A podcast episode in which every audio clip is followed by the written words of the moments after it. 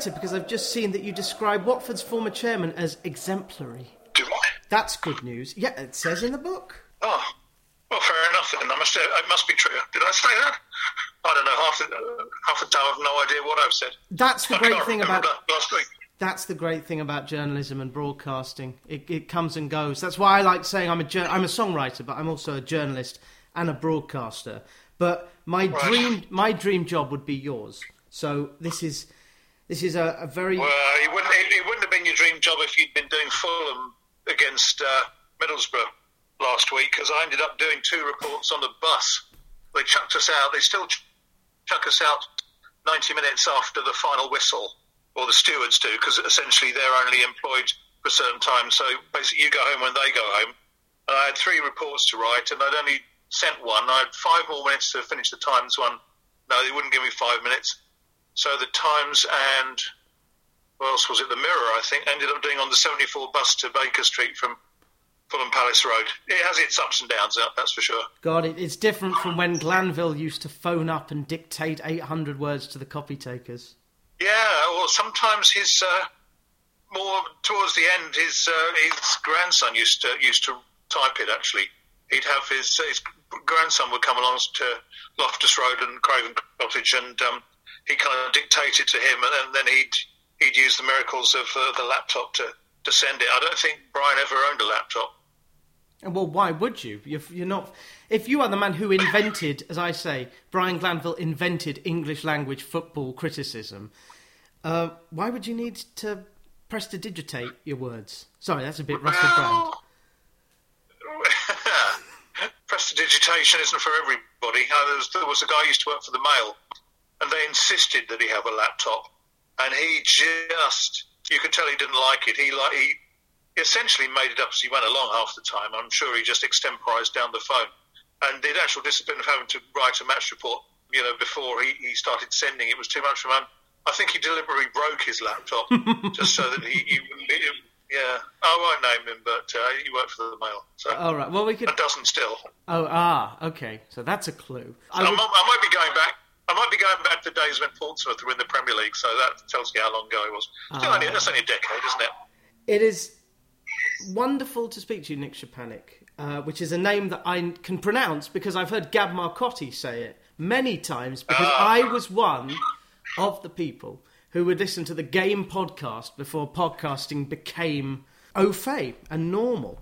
Um, so it's wonderful Yeah. to have you. Where do I find you? Are you in Brighton?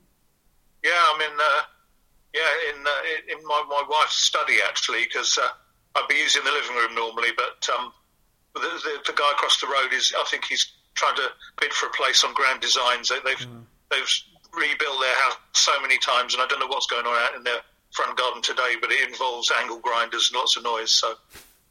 Well, in, a- in, a, in a peaceful sanctuary. I had a friend from university who was from Hove, actually. I've been to Brighton and I've been to Hove. And indeed, as this goes out on the 20th of August, on the 21st, Watford will be going to. Is it Brighton or Hove? Where's the Amex? It's in Brighton. It's it's it's just about in Brighton. It's almost in uh, in Lewes district, Yes. um, which was a source of uh, a difficulty when it came to getting uh, planning, and it, it involved a number of Brighton fans standing as uh, councillors in uh, in Lewes council elections to try to uh, to sway opinion. But um, it all turned out well in the end. So it's uh, it's opposite the uh, the Falmer campus of the University of Sussex, just across the road from that, Quite right. and uh, joining the Falmer campus of the University of Brighton. 2012, I went down to meet Paul Camillin and I said, I've got a book. It's about football, but it's about nothing. And he politely told me to go away because I wanted to do a kind of the soul of football, the meaning of football, what is football. And then I turned that into a book called A Modern Guide to Modern Football, which looked at 11 different things, 11 questions like what do we replace the transfer window with? If you had to pick a team from pre Bosman era, who'd you leave out?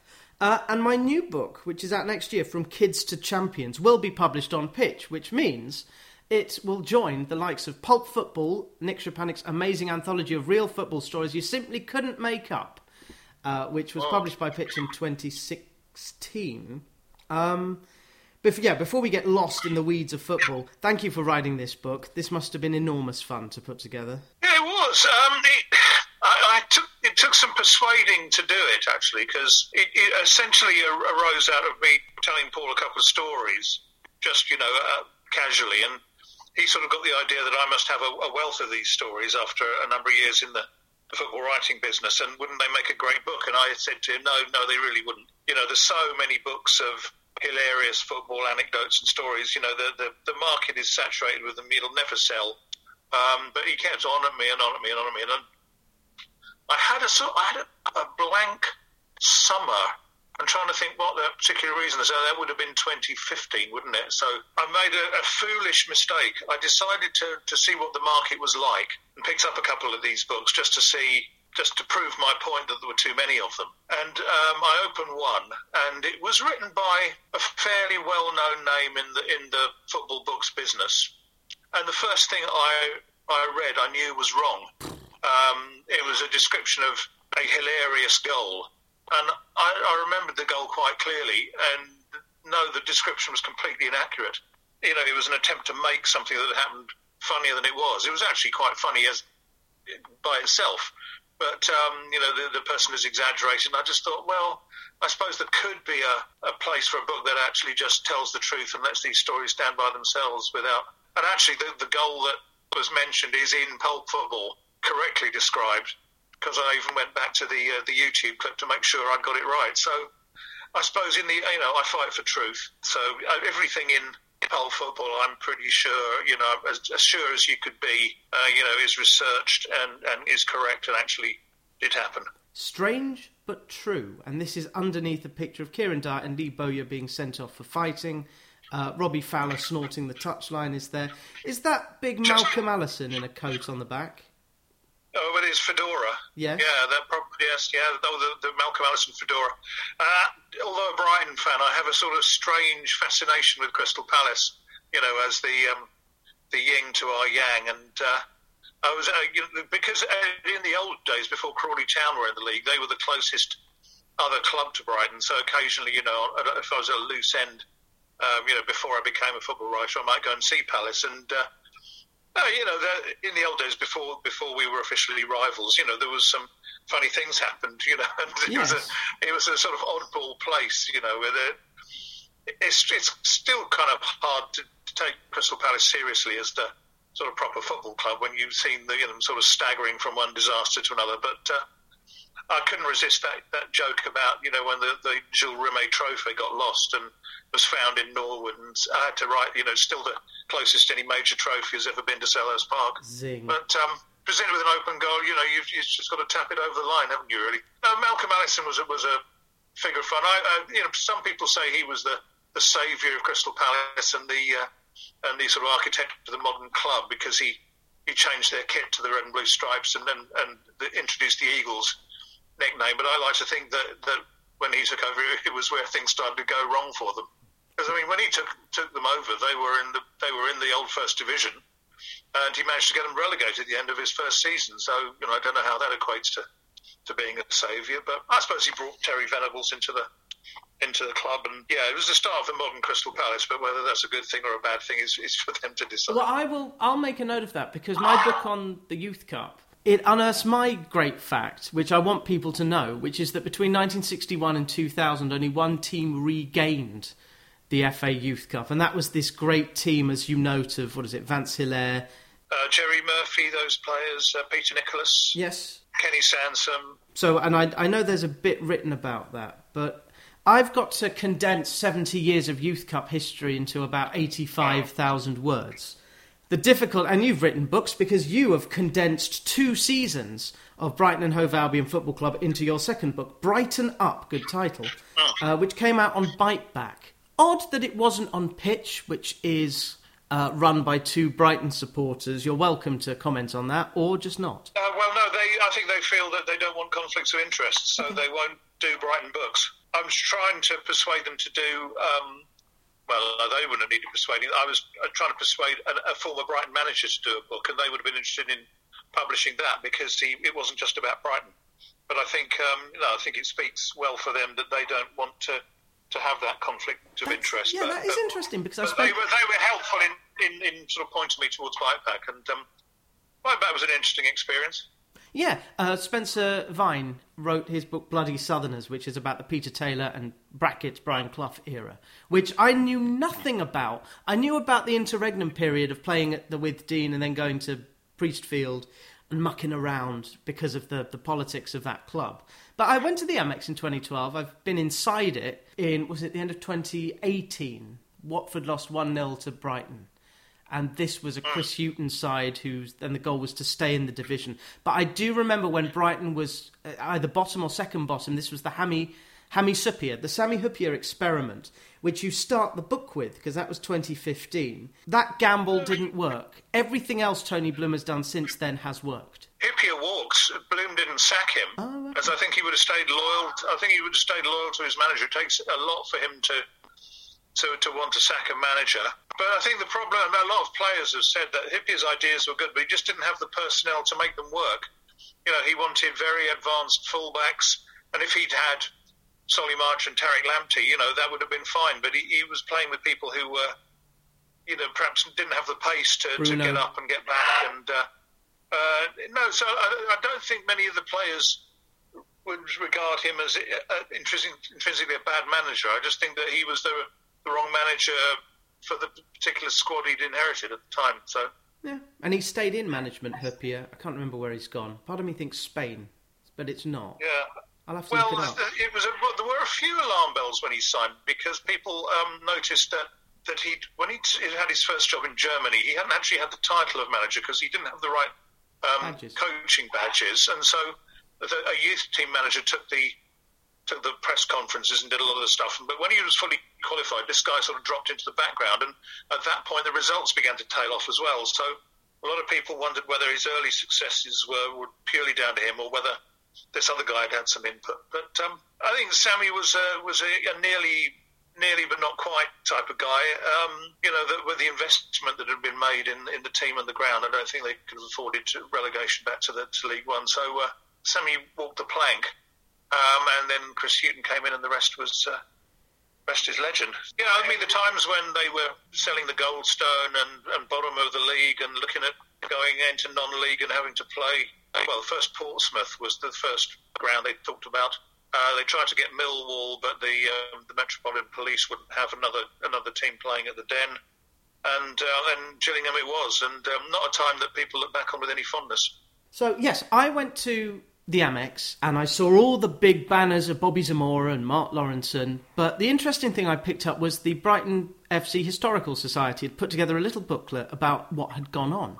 And it was all politics. It's not football. So in the years when Brighton were at the basement level, after the great FA Cup triumph, almost triumph, I should say. Although getting to a final was a triumph in itself. In those days, in those days, yeah. Yes. Were you there at that Smith must score? I was, I was, yes. I was at the opposite end. Didn't look as bad a miss, um, you know, from the from the tunnel end as it as it did from from the television. But um, but the thing is that that team should never have got relegated. They, they took their eyes off off the league, you know, and just thought about the cup games. It was it's pretty evident. So um, uh, a top division place was pretty much thrown away in pursuit of a cup final. But there you go. You know, that's, we'll always have Wembley. Uh, live and learn. Yes, Watford in '84, up until the last ten years of Pozzo's, we did have Wembley, and the man you say is um, an exemplary chairman who was also there. Did you come across Elton as a journalist? No, been to Watford as a journalist until until he'd actually uh, sort of eased back uh, on the reins, so to speak. Uh, and therefore, it's, it's very rare to meet, you know, even celebrity chairmen, unless they're the sort of people who like to come into the press room to um, court a bit of publicity. There are some chairmen, on the other hand, who are, who are welcoming, or, or sometimes are more the face of their club than any of their players or, or managers. I remember doing a League Cup tie with Leyton Orient, and um, Barry Hearn was certainly certainly much better known than any, any of his, uh, his staff or players, but he was happy to talk about. So I think they they, they had Tottenham in the following round, so he was he was looking forward to that. Um, David Sheepshanks, when he was at Ipswich, um, especially after European nights, would always sort of welcome the, the media into the boardroom afterwards for a snifter or or whatever it was your. I, I had a two-hour drive home from Portman Road, so I, I didn't. But um, you know, on, on European trips with uh, with Ipswich, of which there were a few, you know, that, that they'd always uh, would be a sort of gathering in the, in the town square of wherever Ipswich were playing, and uh, no, they, they, were, they were there were some chairman, but I didn't uh, have the pleasure of meeting Elton, unfortunately. Yeah. The Brighton experiment, there are two chairmen who are astonishing in the top division uh, Tony Bloom and Matt Benham. Do you think we'll see more professional gambler chairmen, if that isn't an oxymoron? Um, I've always said that I don't think what Tony Bloom is involved in is technically gambling. I think it's betting. Uh-huh. Um, I think he takes as much of the gamble out of it as So it's a bit more like Stoke and the Bet three six five, the Coates family. Well, no, it's not that. I, I just think that his his attitude to gam to well to betting is to make it as little of a gamble on his side as possible. Um, you know, he's he's a very very shrewd guy. Um, you know, a, a, a very fine mathematician. Um, it's all statistics, but it's, it's taking as much of the gamble out of it as possible. You know, his, his style is an operation. They know as much as it's possible for anyone not actually employed by a club to know about, um, you know, which players might be a little bit more injured than than that people are saying, and, and you know what's going on behind the scenes. So, any any edge, any knowledge he can get, um, that he'll make sure they get. So, uh, and you know, the statistically driven um, understanding of, the, of what's really going on in betting markets is. Uh, is, is you know an education. I mean, I know some people um, in in the sports betting world, uh, and they're almost united in their admiration for, for what goes on in that, those offices in Camden.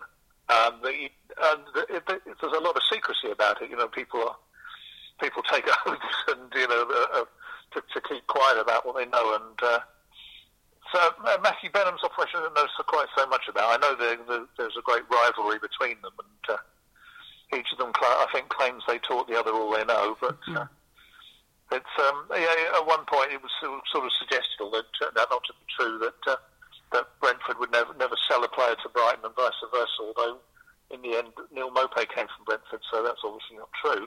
No, there's uh, there's a professional uh, rivalry there. Um, but uh, they're, so they're on they're on the, the, the Sats end of it, not the sort of business end, not the not the Stoke end.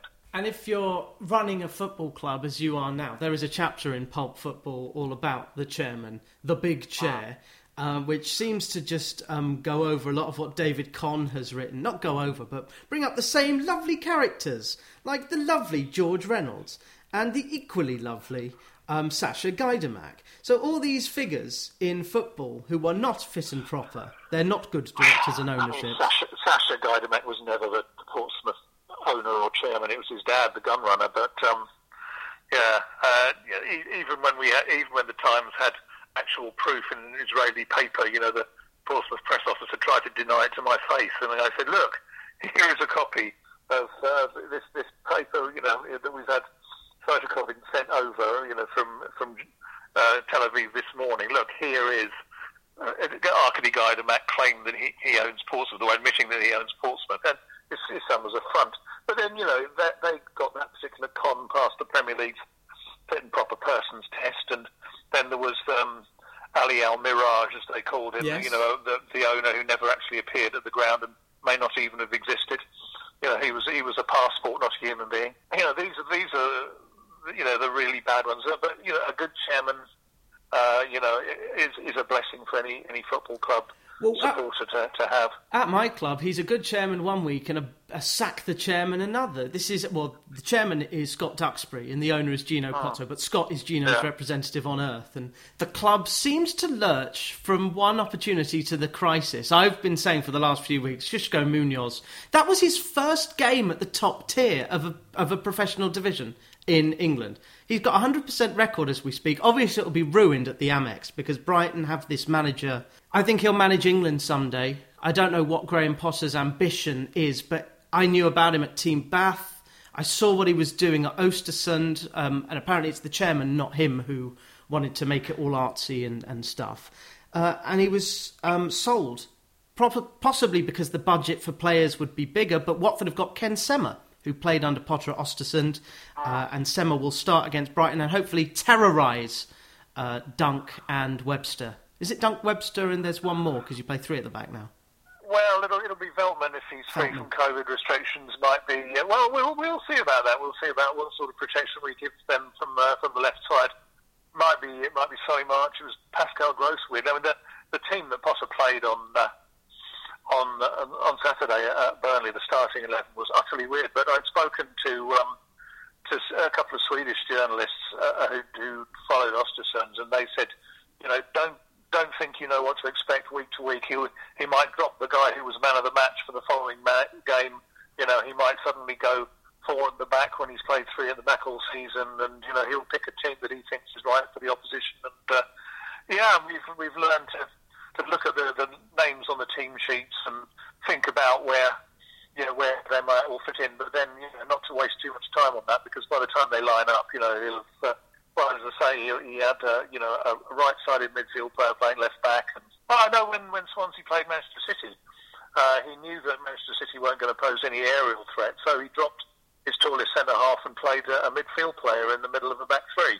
He's not afraid to you know to to think outside the box and, break the moulds, uh, and uh, I like it. I mean, I'm not I'm not sure it's still not hundred percent popular with hundred percent of the of the Brighton crowd, but uh, I think uh, with those you know those people who've followed it for a long time, we can't believe our luck in, uh, or we can't believe Tony Bloom's uh, skill in, in finding Graham Potter as a, as a manager and it suits Brighton, the city, which is one of my favourite cities, along with Edinburgh. I think a close second is Brighton because every time I've been, whether to watch the football or to see some shows at the Fringe, or uh, as uh, when I did in 2019, I saw Richard, my brother, complete the half marathon. I surprised him. I don't know if the Brighton half is taking place just before no, the it, London it, marathon. Has it been?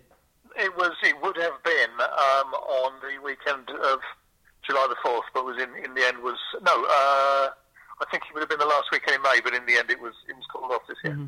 Yeah, well, I'll certainly go down next year. Rich tends to run half marathons. I think he'd be very interested in this book, Pulp Football, uh, as well as Brighton Up. Um, I've been saying for the last few weeks Brentford are going to be everyone's second team, but Brighton has been everyone's second team. The only problem with Brighton at the moment is that there are grumbles about Neal Maupay. Is this just a trouble in paradise excuse, or do you despite being an old school journalist, agree with all the stats that clearly show that Brighton create chances but don't convert them. Well, you can't you can't disagree with that. I mean, if you follow, you know, the, if you believe in the you know the expected goals um, stat, then uh, you know Brighton in theory would have been sixth at the end of last season, because of uh, the number of chances created but, but not taken, but also that you know they they they drastically cut down on the number of chances allowed um, last season after uh, changing goalkeepers.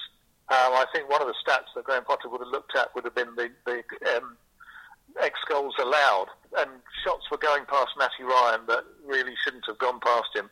And when he put um, Big Bob Sanchez in, that that was that started to change. Sanchez, um, you know, comes for crosses that, that Ryan would never have attempted, and uh, he has a, a, it radiates this aura of calm. Sanchez, he, he, he, he looks almost comatose at time. You know, he's, he's so laid back. Is it because he can't believe his luck? Because he's come from absolutely. Was it Rochdale or somewhere? No, he was. He'd been in the Brighton youth for a long time.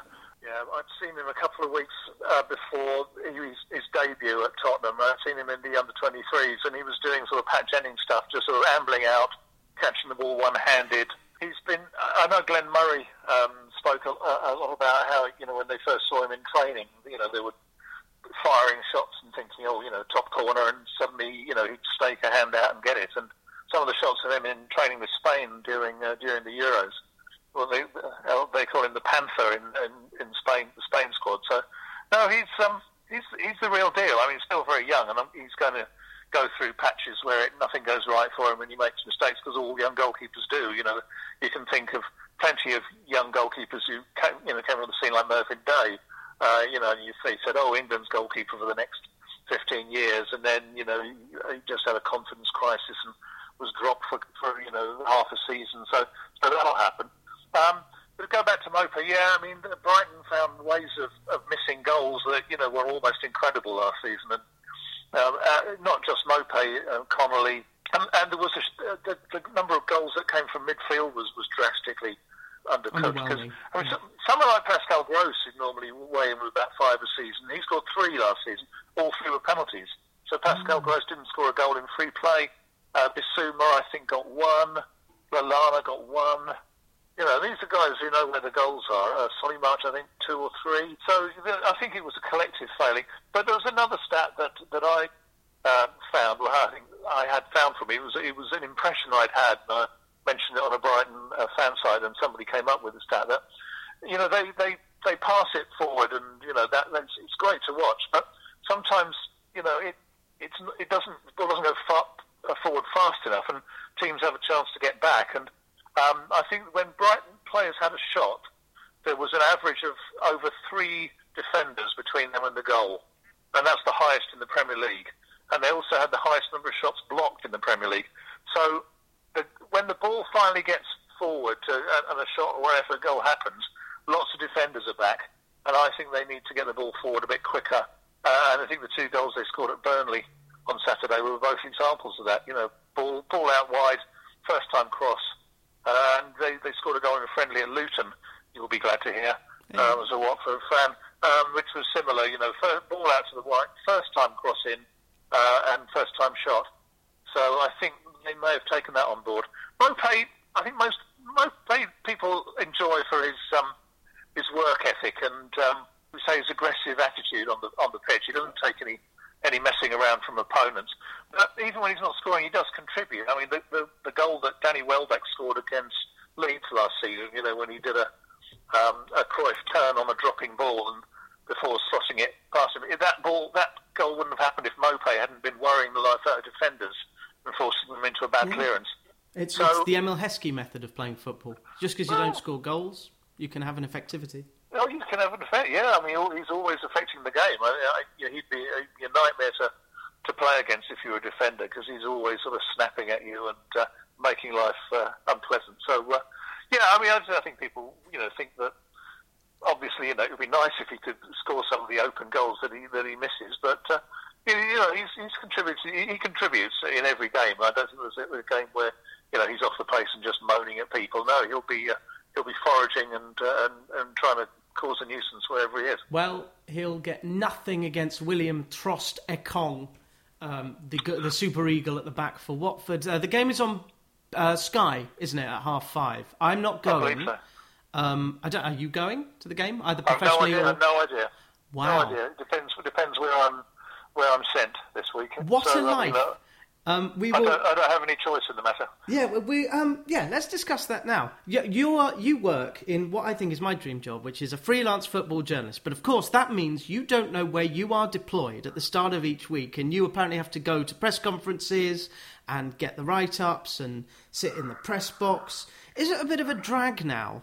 Or is it because, as you said at the top, you have to write your reports because Shad Khan doesn't like paying stewards to sit over you? It was a difficult season last season. I mean, in, in some ways better because the pre-match press conferences were all done on Zoom. Yeah.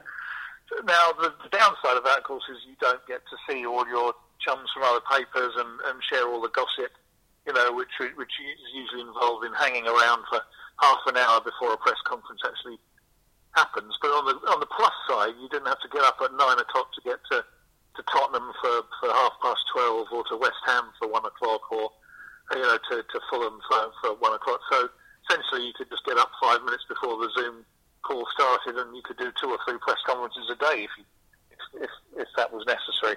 So you know, there were good things and bad things about that, but you know, sitting in an, in an empty uh, football stadium, um, you know, sort of socially distancing, and then having to to wait for another Zoom post-match press conference rather than uh, you know being in a room where you can actually sort of chat to a a human being and not being not having any access to players, that was that was pretty unpleasant and uh, just not what you go into the into the job for. And just having two thousand fans back in in uh, Vicarage Road for trying to think what game it was. Uh, oh, was the Cardiff, Cardiff, game.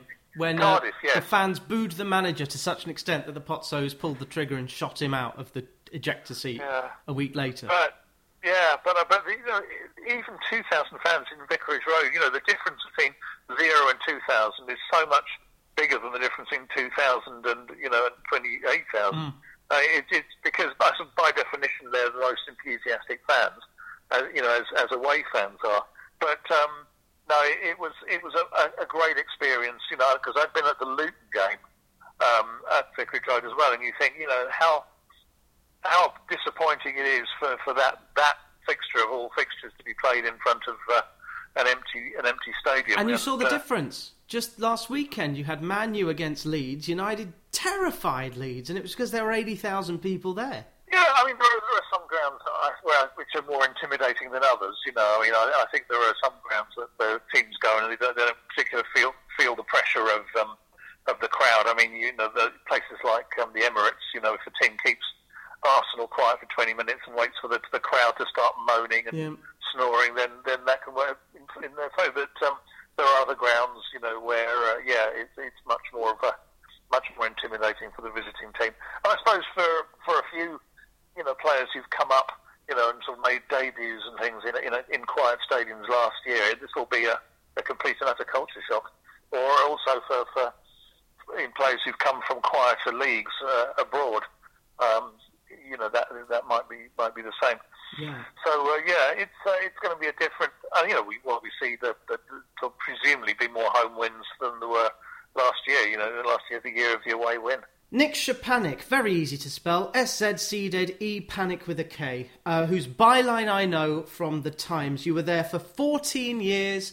I heard you often with Ollie Kay, who now writes for some venture capitalist backed Godzilla Yeah, of football journal website. Yes, he's on a paywalled website. Yeah. um, do you t- uh, do you still speak to him? Do you still see him about? Yeah, yeah, no, I mean, Ollie's a good guy, and you know, if if I need to call him, you know, any time, uh, no problem. He's always uh, very affable, and uh, no, I enjoyed uh, doing the um, doing the the, the game podcast with Mr. Marcotti and uh, and uh, Phill Jupitus and, and various other rotating regulars. I even had to pres- I even had to present once when uh, when I think Gab was stranded in Italy and couldn't get back in time. So uh, I even assumed the uh, the mantle of. Uh, of the great man. No, Gab's a great, uh, a great character and uh, a gifted rapper, I must say.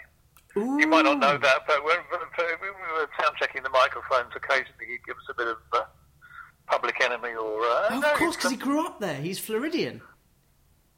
Uh, I think he's from he's, he's, he's from Philadelphia. And nowadays, there's a plethora of them. But at that time, I'm not sure if the Guardian Football Weekly even existed back in the mid 2000s. But um, the Times did really well. You had the Baddiel and Skinner World Cup podcast. And I think I turned into listening to the game, certainly when I was at university early on. Was it 2006, 2007? Yeah, yes, I think it would have been right. Yeah, we used to we used to uh, assemble in a, a little studio uh, around the corner from Edgware Road Underground, and uh, and then uh, head off to a, a, a local uh, cafe for a, a sort of uh, post post game debrief and chat and stuff. And uh, no, it was uh, yeah, it was really good. And that, I mean, leaving the Times, I mean, was there were reasons why I wasn't too displeased to leave, but that was that was something I missed doing that because. You know, it was a great way to kick off a week, you know, with a bit of chat with some, you know, very, very witty and uh, intelligent people. Yeah. And you was came away feeling you knew more um, after you'd, you'd had that uh, that experience than, than, when you went in. And we should say it is still going, the game podcast, but a shadow of its former self. Allegedly, yeah, allegedly. Um, and I read the Times every day. Uh, obviously, it's changing because football knowledge happens on social media now. Everyone has seen the clips, but you've got Dicko and Henry and uh, James Gheerbrant. I think is a superb journalist. I don't know how much longer he'll last at the Times. And then at the Guardian, I went to university with Johnny Liew. Who is doing brilliant things uh, alongside Barney Ronay? It's a kind of Juanma Lillo and Pep Guardiola situation there.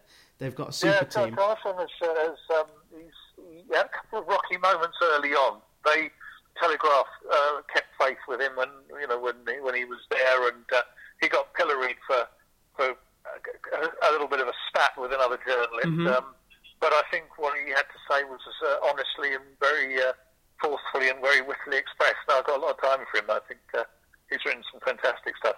I mean, he's also you know he's also been the the butt of, of racism and all sorts of prejudice, but uh, you know he stands up for himself, and, and more power to him. I didn't know until he wrote about it recently that he was a father. Uh, that that kid is going to learn quite a lot. Um, it's just a shame because I went to one school. Johnny was at a school a few miles away, and when I found that out, I thought, well, of course, he's one of them. Um, but so, there are some good people at Haberdashers. Uh, You can't knock them at all. Um, I note that you were relaunching fantasy football. Is that soccer or gridiron football? Um, well, I'm I'm I'm involved in a uh, a football fantasy league. But I mean, I, I I play in I think four, was it five fantasy baseball leagues? That's my absolute fantasy passion, fantasy baseball, because there's so much of it. You know, 162 games Yeah, a season. exactly. Who's going to win the World Series? Who should I put money on? Well, the Yankees are coming back, aren't they? People thought about the White Sox, but it, it hasn't really happened for them. Dodgers are always going to be going to be strong. Um, Dodgers Yankees World Series. If I had to, Is I mean, but you know, you don't know until the season starts. I mean, everyone thought, you know, the the Twins were going to be good. Didn't happen. So, uh, Padre, whoever wins the the National League out of the Padres and the uh, and the Dodgers will win the World Series. I think. yeah, this is the time I start Uh, taking interest in in baseball. I'm also in an NFL fantasy league, which I kind of have to be with all my NFL connections. But um, no, I, I, think I'm now an ex-NFL writer because the Times and Sunday Times Sports Desk merger meant that um, they no, the, the Sunday Times now get um, Charles Hall from the Times to write their NFL. So uh, I think I may have been to my last Super Bowl, but. You know, fair enough. Fourteen Super Bowls wasn't uh, wasn't a bad run. No, well, I know a guy who is in charge of the NFL's commercial department because I've spoken to David Tossell, uh, the prolific writer. In his spare time, he writes books. Uh, or is it the other way around? In his spare time, he runs the commercial exactly. side of the no, NFL. He, and he is, he is prolific and Yeah. uh, very good writer as well. But um, no, he's uh, yeah, I mean, uh, a dedicated Arsenal fan, and uh, and yet is capable of writing about other things, which Zing. you, which you which you Yes. applaud.